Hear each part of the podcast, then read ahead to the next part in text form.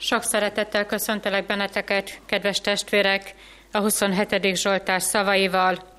Az Úr az én világosságom és üdvösségem, kitől féljek? Az Úr az én életemnek erőssége, kitől remegjek? Ha gonoszok jönnek ellenem, hogy testemet egyék, szorongatóim és elleneim ők, botlanak meg és hullanak el. Ha tábor fog körül, nem fél szívem. Habár hat támad reám, mégis ő benne bízom én.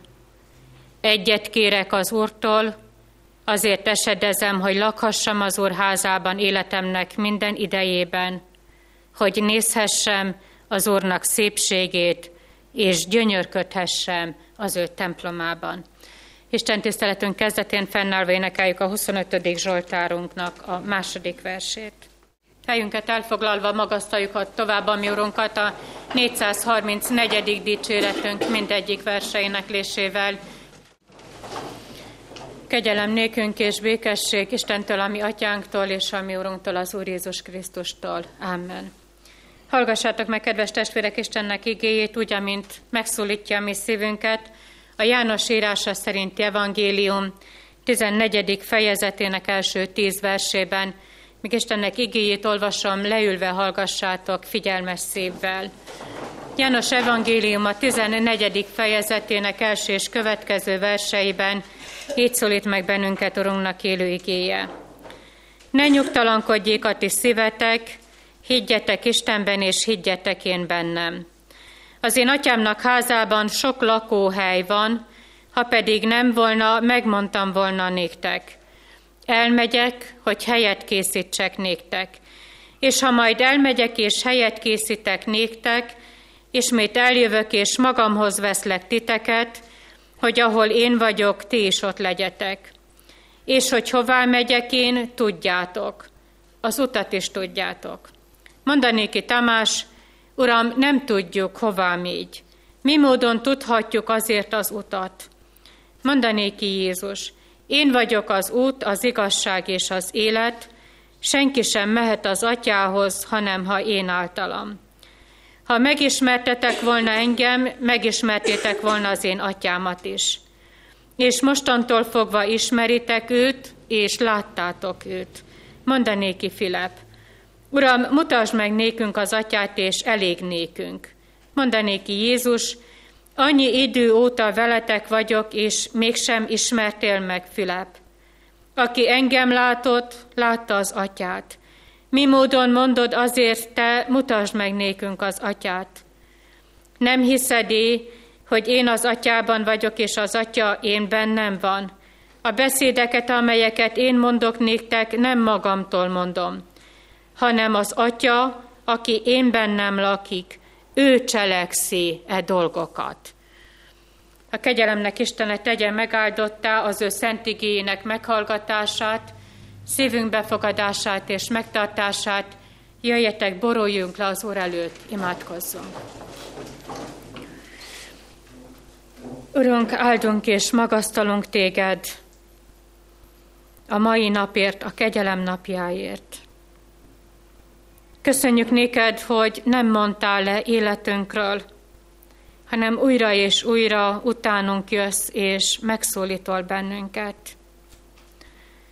De te látod azt is, hogy benne élünk a világban, és benne élünk a zajban. És olyan nehéz meghallani a te szelíd szavadat. Köszönjük néked, hogy most megállítottál bennünket. Elkészítettél minden ajándékot, amire az embernek szüksége van. Ott van minden a te kezedben, és te át szeretnéd nyújtani nekünk. Akkor, amikor látjuk az elkészített ajándékokat, amelyek ott vannak átszegezett kezedben, megnézzük a mi kezünket is, amely nem üres. Tele van felesleges dolgokkal, tele van kárnak és szemétnek ítélendő dolgokkal, és ezekhez a dolgokhoz annyira olyan görcsösen tudunk, Uram, ragaszkodni. és szeretnénk mindent letenni lábad elé. Szeretnénk mindenre kérni te tőled a bűnbocsánatot. Urunk, jöjj és beszélj életünkkel, és igéddel most ajándékozz meg minket, kegyelmedből kérünk. Amen.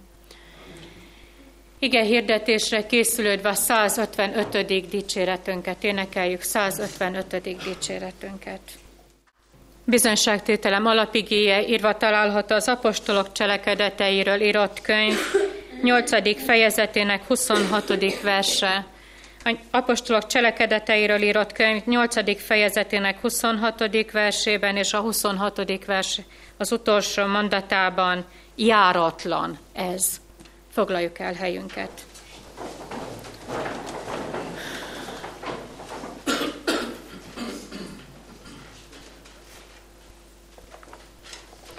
Kedves testvérek, ha a címet szeretnék adni bizonyságtételemnek, akkor azt a címet adnám neki, hogy Isten utolér egy embert a sivatagos úton. Bevezetőben, egy cím után azt szeretném elmondani, hogy Etiópia nem egyenlő a mai Etiópiával. Az az ember, aki elmegy Jeruzsálembe, az a kincstárnok, az Nubíbiában élt. Ez dél-egyiptomi Asszuántól a szudáni Kartumig terjedő ország, illetve terület. Ahányszor olvasom az apostolok cselekedeteiről írott könyv nyolcadik fejezetében ezt a történetet, mindig elgondolkodom azon, hogy egy olyan ember indul el Jeruzsálembe, akit nem tudunk elképzelni, hogy egyáltalán ott lenne a szívében a vágy, hogy elmegy Jeruzsálembe. Óriás az a távolság, ami lakóhelyétől Jeruzsálemig terjed, több mint tizenötezer kilométer. Nem gyorsvonattal és nem repülőgéppel teszi meg ezt az utat, hanem, hanem hintón, vagy ha úgy tetszik, szekéren. Egy olyan ember megy el Jeruzsálembe, akinek otthon mindene megvolt. Volt vagyona, gazdagsága. Voltak emberek, akik a kívánságát lesték, és a kívánságát teljesítették. Ott volt a királynő, aki mindent megadott ennek az embernek, és ez az ember elmegy Jeruzsálembe. Ebből az országból, ahol a napot imádták, a nap előtt hajbókoltak, és a nap előtt mutattak be áldozatot. Erről az emberről azt se tudom elgondolni, és azt sem tudom elképzelni, hogy ő valaha is olvasta volna, vagy tudott volna, hogy létezik Isten. De elmegy. Mi indította, hogy ezt az óriási utat megtegye? Azt is tudni kell, hogy, hogy inkább elválasztó vonal volt közte és a zsidó nép között. Nem csak a bőre színe. Hát, hogyha egy néger ember beszeretne jönni hozzánk, akkor elő, nagyon végigmérnénk, hogy mit keres ő itt Isten hajlékába. Hát akkor Jeruzsálembe vállalta a bőrének a színét, és elmegy, pedig elválasztó vonal volt, és ez az elválasztó vonalak akkor és abban az időben óriási dolgok voltak. Aztán ott volt, hogy az ő hite, ugye a napot imádták. De a legnagyobb elválasztó vonal az a Mózes törvénye volt. Mózes ötödik könyve huszonharmadik fejezetének első versében olvassuk azt, hogy hogy Eunok nem léphette át az Istennek a hajlékát. És az, aki elindul Nubiából, az ilyen ember volt, a törvény szerint, Mózes törvénye szerint ő nem lépheti át az Istennek a hajlékát és az Istennek a templomát. De ő ennek ellenére elindul. És nézzük meg, hogy mi honnan érkeztünk el erre a napra. Mit hagytunk magunk mögött? Honnan érkeztünk és honnan jöttünk? Ez az ember, aki elindul, ő a királyi kincstárnak az őrzője volt, az volt a dolga és az volt a feladata.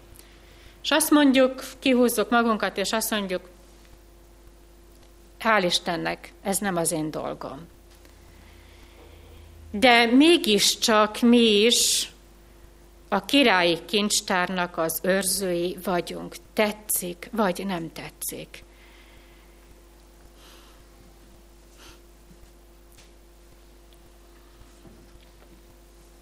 Megnézzük a kezünket, és azt mondjuk, hogy nincs benne vagyon. De az Úristen valakit ránk bízott. Tetszik vagy nem tetszik, akarjuk vagy nem akarjuk, a királyi kincstár őrzői vagyunk.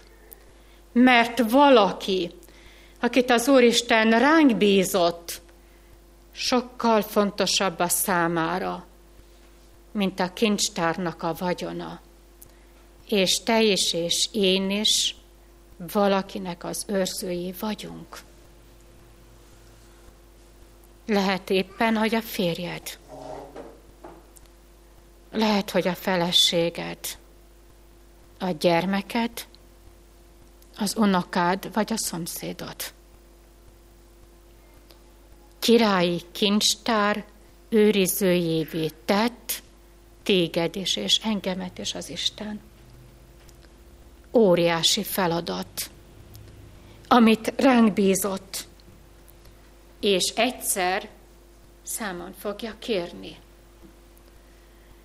Ez az ember, aki elindul Jeruzsálembe, tudta, hogy milyen feladat van rábízva. És valamit még tudott. A kezdet-kezdetén, mielőtt ő elindult, tudta azt, hogy óriási a feladat, és nincsen hozzá erőm. Nincs hozzá erőm. És elmegy, és azt mondja, hogy vállalom az utat, és mindent vállalok, hogy találkozzak az Istennel. Hogy találkozzak az Istennel. Azért, hogy ő a könyv tekercsét, csak ezért ment, hogy a tekercseket megvegye. Mi mindent vállalt? Először is vállalta, hogy neki oda kell állni a királynő elé, és hát el kell mondani, hogy adjál nekem szabadságot, hadd menjek el Jeruzsálembe, neki vállalnia kellett azt, hogy ő hova megy. Mi hányszor mertük vállalni, hogy eljövünk a templomba? Azt mondtuk, csak freskót megyünk el nézni, vagy valakivel csak találkozni szeretnénk. Ez vállalja. És azt mondja, hogy nekem szükségem van arra a könyvtekercsre. Odaadta az idejét, lehet, hogy az állását is. Mindent vállalt, hogy a tekercs az övé legyen. Mi mit vállalunk? És elmegy, és ott van Jeruzsálembe, és megveszi, drága pénzen megveszi a tekercset.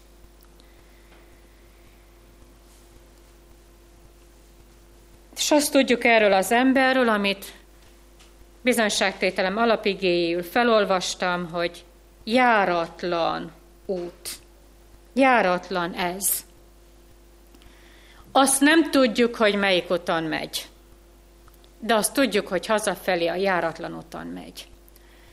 Igen, mert Gázába két út vezet.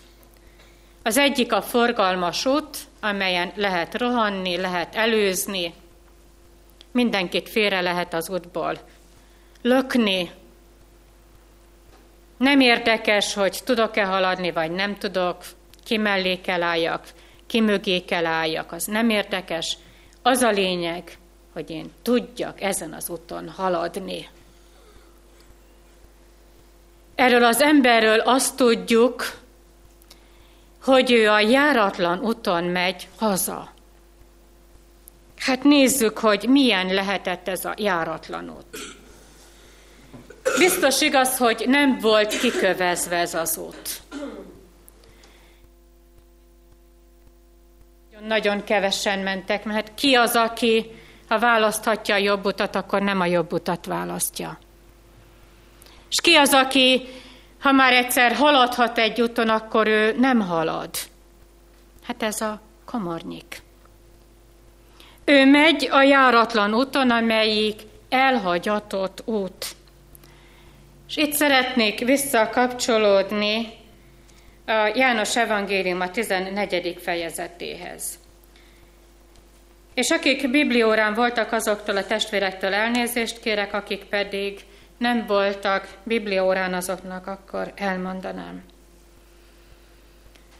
Tamás az, aki tulajdonképpen felteszi azt a kérdést, hogy Uram, te elmégy, és akkor kimutatja meg nekünk azt az utat, amelyen menni kell. Tamást és engemet is azt foglalkoztat, hogy tulajdonképpen éljük itt ezen a földön a mi életünket, de mi itt ezen a földön, akár tetszik, akár nem tetszik, elfogadjuk vagy elutasítjuk, de mégiscsak utasok vagyunk. És ezen a földön egy dolog foglalkoztat bennünket, hogy életem útja hol fog végződni. Hogy az az út, amelyen én járok, hova fog vezetni. Nem ez foglalkoztat bennünket? Ez foglalkoztat. És Tamás Jézustól kérdezi, Fülöp Jézustól kérdezi, hogy hová vezet az út. Mert minden embert egy dolog foglalkoztat még, boldog szeretne lenni. Ez a komornyik. Boldog szeretne lenni, és ezért a boldogságért mindent megadott, és mindent megtett. És a János evangélium a tizennegyedik fejezetéből azt világosan látni kell, hogy elindulni úgy lehet, amint vagyok. És hogy vagyok? Bűneimmel és hamisságommal. Elindulni így lehet, de megérkezni nem lehet úgy, ahogyan elindultam. Mert az úton nekem, az életemben valaminek történnie kell, ha én meg akarok érkezni. És ezt nagyon röviden, egyetlen egy szóval így lehet megfogalmazni. Az úton meg kell térni. Elindulni lehet, és elindulni hogyan lehetne másként. Mint bűneimmel, hamisságaimmal, kőkemény életemmel és kőkemény szívemmel. De a megérkezéshez nekem az úton meg kell, hogy térjek, mert a belépéshez nekem ezt kell felmutatni. És mi van a kezünkben? Mit fogok tudni a megérkezésem pillanatában felmutatni?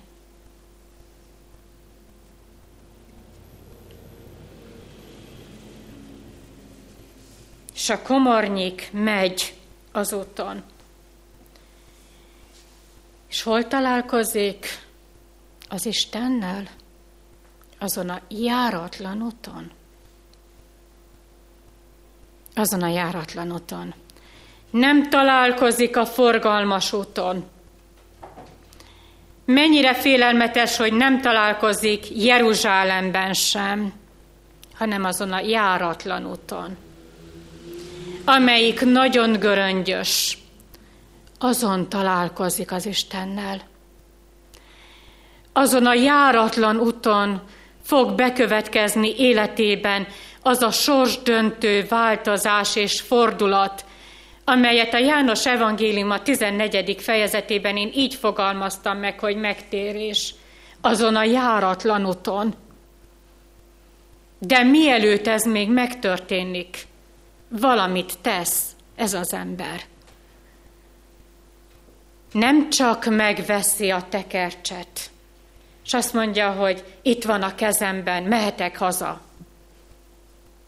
hanem felszáll a hintójára, előveszi a tekercset, és olvassa hangosan.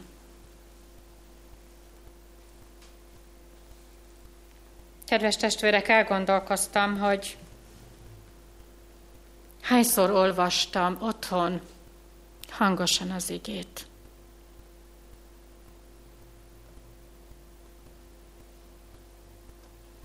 Hányszor hallotta valaki, hogy én hangosan igét olvasok. Nem nehezik, nem nehezedik az életedre és a szívedre, hogy nem tudtál és nem tudtam, nem tudunk hangosan otthon igét olvasni. Mert mindenkit kiterelünk magunk körül. Hányszor tudtál hangosan igét olvasni, imádkozni a férjeddel? S hányszor tudtál hangosan igét olvasni a gyermekednek? Vagy az unokádnak? A komornyik hangosan olvassa az igét. Olyan sok minden elválaszt ettől az embertől. A bőre színe, az öltözködése, a viselkedése, az, hogy ő eunuk. Mennyi minden elválaszt, és mennyire megszégyenít. Hangosan olvassa az igét, azon a járatlan úton, azon a sivatagos úton. Nem igyekszik haza, hanem hangosan olvassa. És ő úgy olvassa, hogy nem csak az Isten hallja, hanem meghallja Fülöp is. Ezért kérdezi, hogy érted, amit olvasol? Hát Fülöp honnan tudta volna, hogy a szekéren lévő ember mit olvas? De ő úgy olvasta, hogy mindenki hallotta, a távolban lévő Fülöp is. És azt mondjuk, hogy járatlan ez az út.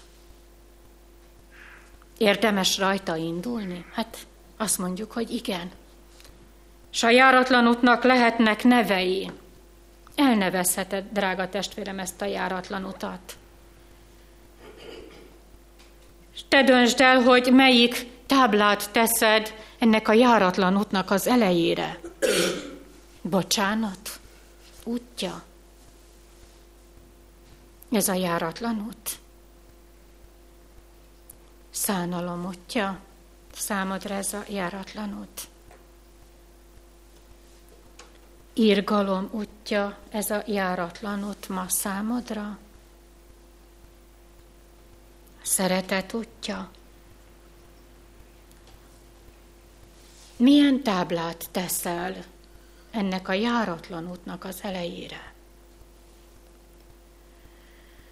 Az is biztos, hogy ez a járatlan út, ez hosszabb út.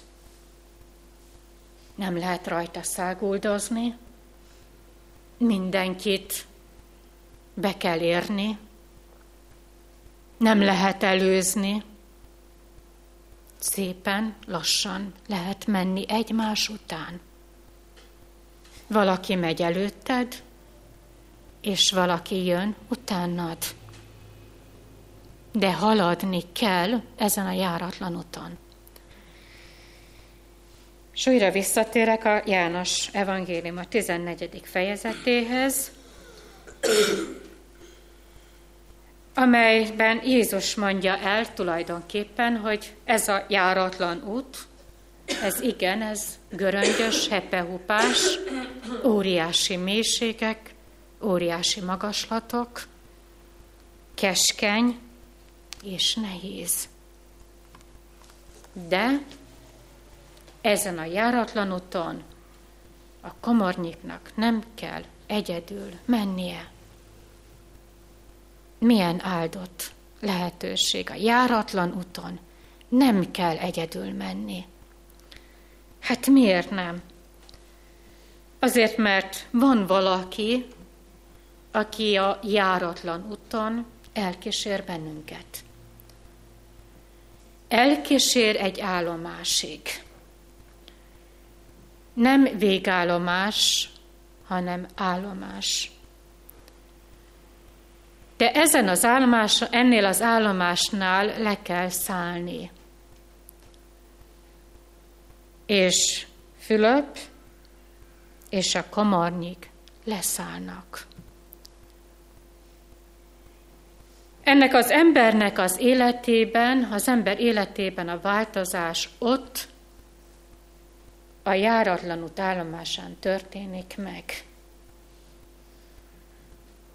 És mond valamit. János evangélium a tizennegyedik fejezetében így fogalmaztuk meg, hogy útközben történnie kell egy csodának, útközben meg kell térni. Mi történik a járatlan úton az állomáson? Ez a komornyik valamit kimond. Hiszem, hogy Jézus, Jézus Krisztus az Isten fia. Ez a megtérés. A járatlan úton, az állomáson, a szekeredből leszállva ki kell tudnod mondani, hogy hiszem, hogy Jézus Krisztus az Isten fia. Nem spórolhatod meg, ha az úton meg akarsz érkezni. Nem csak annyit mond a komornyik a Fülöp kérdésére, hogy igen, hanem kimondja ezt a mondatot. Hiszem, hogy Jézus Krisztus az Isten fia. Drága testvérem, kimondtad? Kimondtad, hiszem, hogy Jézus Krisztus az Isten fia.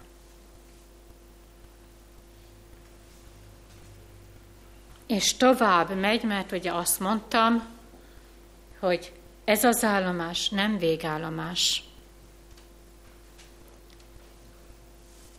Nem kíséri tovább Fülöp ezt az embert. Nem kíséri. És mégsem megy egyedül.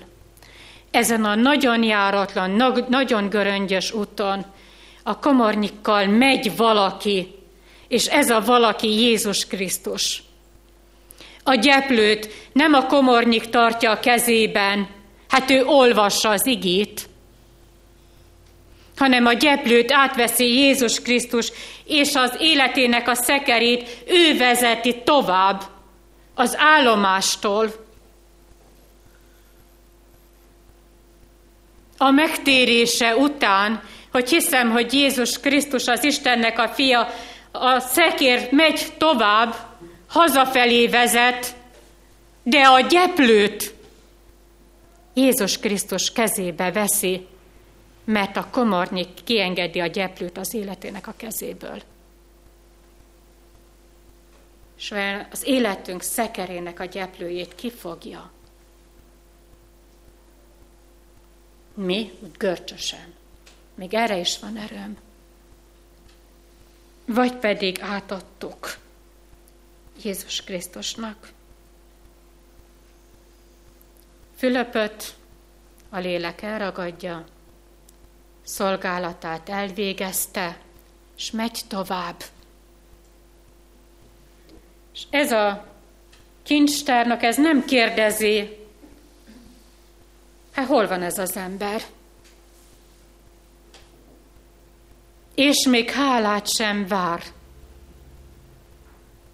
a munkáért, amit úgymond elvégzett. Nem keres a komornyik senkit sem, mert valakit lát.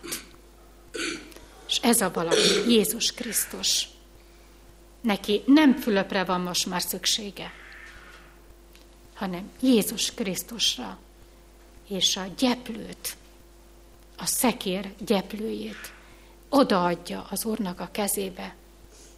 Na de ehhez először az kellett, hogy az állomáson el tudja mondani azt, hogy hiszem, hogy Jézus Krisztus az Istennek a fia. Honnan jöttünk, és hová megyünk? Ez foglalkoztat bennünket,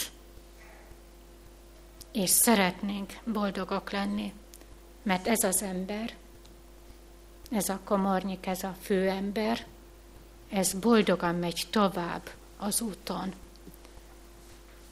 És mit kívánhatnék én bizonyságtételem végén, mint az, hogy mi is boldogan menjünk haza, boldogan menjünk tovább. De ennek az a feltétele, hogy ott az állomáson egy rövid időre megállunk. És megkérdezzük, hogy honnan lehet megismerni az állomást, ki van írva reklámokkal, fényekkel, nincs kiírva.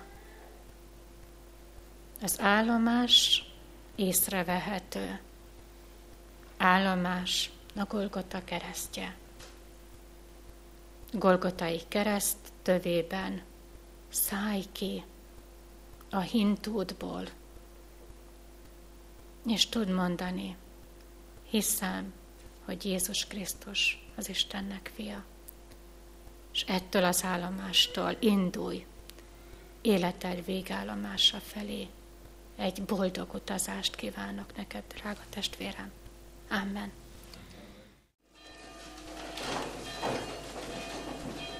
Köszönjük néked, győzelmes Jézus Krisztus, hogy te vagy az állomás, és te vagy a végállomás is. Köszönjük néked, hogy te ezen a járatlan úton szeretnéd vezetni a mi életünket. Azon a járatlan úton, amelyen ugyan lassan, de mégis tudunk haladni.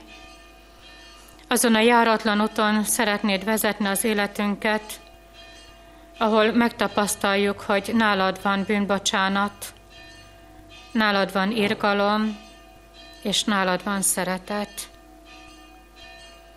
Köszönjük néked, Urunk, hogy te mellénk lépsz, és köszönjük néked azt, hogy kincsekkel halmoztad el a mi életünket. Urunk, ezen a járatlan úton sokszor megpróbáltad és megpróbálod az életünket. Sokszor kellett megállni koporsó mellett, ahol mi is feltettük a kérdést, miért éppen ő, és miért éppen bennünket látogatsz gyásszal és fájdalommal. Urunk, minden embernek életét te alkottad, és minden emberi életnek van kezdete és van vége. És te szabod meg, hogy kit, mikor hívsz haza. Fiatalon, hatvanhét éves korban, vagy korábban, vagy talán későbben. Sokszor mondjuk azt, hogy egy-egy élet derékba tört élet, de a te szemedben mégis teljes és egész. Így kérünk, hogy te áld meg a gyászoló családot, a te csodálatos irgalmaddal, könyörtörlő szereteteddel. Urunk, akkor, amikor megállunk te előtted, akkor könyörgünk önmagunkért, családunk tagjaiért közelben és távolban, és könyörgünk te hozzád a konfirmandosokért, akik megállnak az úrasztal előtt majd, és vallást tesznek te rólad.